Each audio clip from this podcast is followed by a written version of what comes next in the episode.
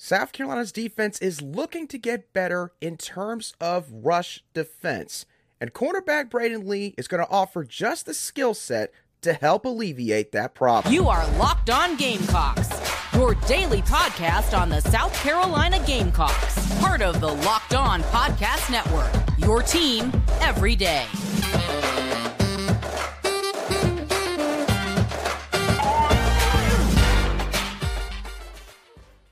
Hello, Gamecock Nation, and welcome to this special commitment reaction edition of the Locked On Gamecocks podcast, where we cover your South Carolina Gamecocks every single day. I'm the host of the Locked On Gamecocks podcast, Andrew Lyon, and also a staff writer for Gamecocks Digest over on SI.com. Thank you for making us your first watch or listen here today. We are free and available on YouTube and wherever you get your audio podcasts daily.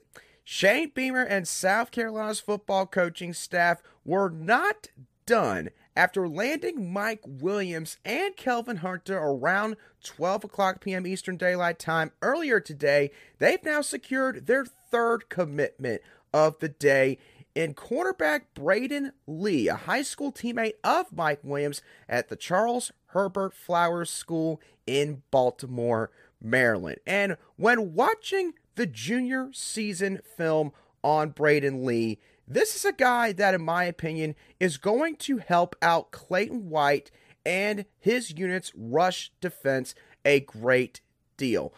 This is a guy that plays bigger than his size. Braydon Lee is only listed at around 5 foot 11 and a half inches and 160 pounds. So obviously, once he gets to the college ranks, Braydon Lee is going to have to immediately put on some weight in the weight room. So I'm sure that Luke Day and his strength and conditioning staff are not going to have any issue doing that. But this is a kid that certainly has the mentality to play in the SEC. He is not afraid to go and attack his guys on the edge in order to be able to get to a ball carrier on outside runs. He also does a great job of reading the quarterback back in coverage, where he's looking, maybe if he's staring down a wide receiver, or if he's potentially rolling out on a naked bootleg in, say, a play action concept type play. He's got fantastic ball skills that he displays at both cornerback and wide receiver, which could make him a ball hawk ish type cornerback at the next level. And the other thing about Braydon Lee that Carolina's coaching staff is undoubtedly going to love about him is that he gets after it on special teams. He's a guy that was featured a lot on the kickoff team for Charles Herbert Flowers School this past season. And uh, yeah, he, for a guy, again, that's 5 foot 11 and a half and 160 pounds, he does not play with any fear. He is a guy that is going out there to punish his opponent.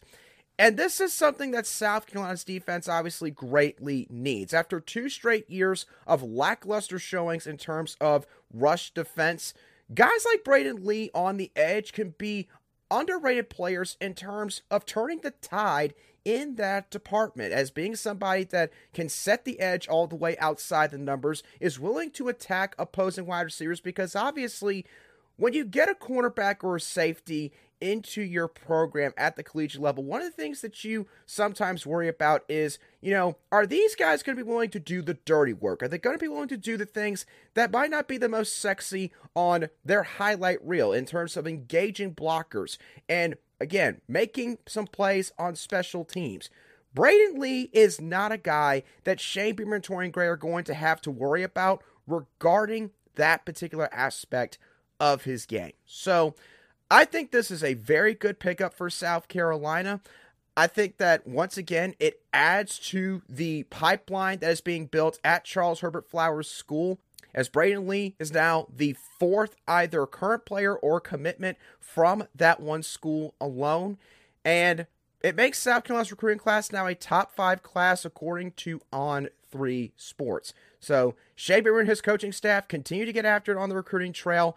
And uh, who knows, with what they have done with some other recruits, they might not be done yet in the coming months. I don't believe we're going to have another commitment today. Who knows? That could change literally within a matter of moments. But nonetheless, it's been a pretty good Wednesday for Shane Beamer and the South Carolina Gamecocks. If you're interested in future shows from the Locked On Gamecocks podcast, then be sure to subscribe and click the bell on YouTube or give us a follow wherever you get your audio podcasts daily. You can also find the Locked On Gamecocks podcast at a line underscore SC on Twitter, and you can just search up Locked On Gamecocks on Facebook and find our page there. For you everydayers, thank you so much once again for tuning into this special commitment reaction edition of the Locked On Gamecocks podcast. Have a great rest of your Wednesday, and I will catch y'all on the next show of the Locked On Gamecocks podcast.